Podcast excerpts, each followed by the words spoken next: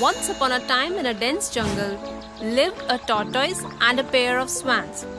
They were very good friends. They used to eat, take bath, and gossip together.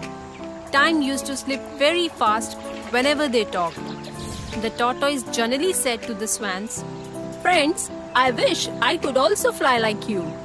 Yes, my friend.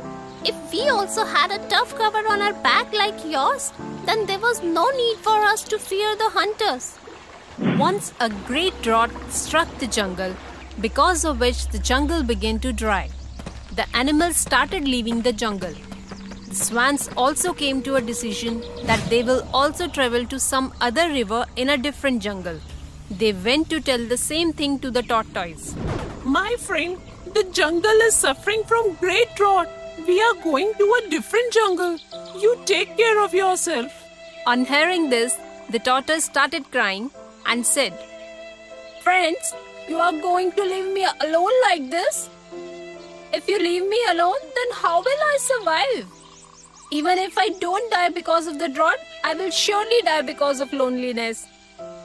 I have no other friends but you. The swans also started crying as they listened to their friend. One of the swans replied in a whimpering manner. You tell me, friend, what should we do? We cannot survive here.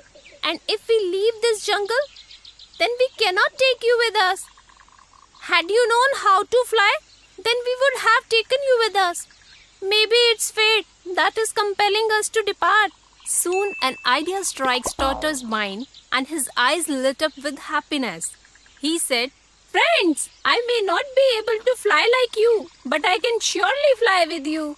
Swans amazingly said, How is it possible? Both of you hold it from both the ends of the seawood. I will tightly hold the middle of the stick with my mouth. So when you fly, I will also fly with you. Tortoise quickly brought a strong seawood and both the swans hold its ends tightly and then said to the tortoise, Friend, you hold this stick very tightly and remember, don't lose the stick in any case, otherwise you will fall down. Okay, friend. Swans flew away with the turtle. When they passed through nearby villages, people were shocked to see the tortoise flying like this. Seeing this, a man shouted, See how this tortoise is flying. Is this a flying tortoise? I think tortoise has got wings, or he may be dead. These swans must be carrying away a dead tortoise. Hearing this, the turtle could not stop himself from responding. He said, I'm not dead, and why do I die?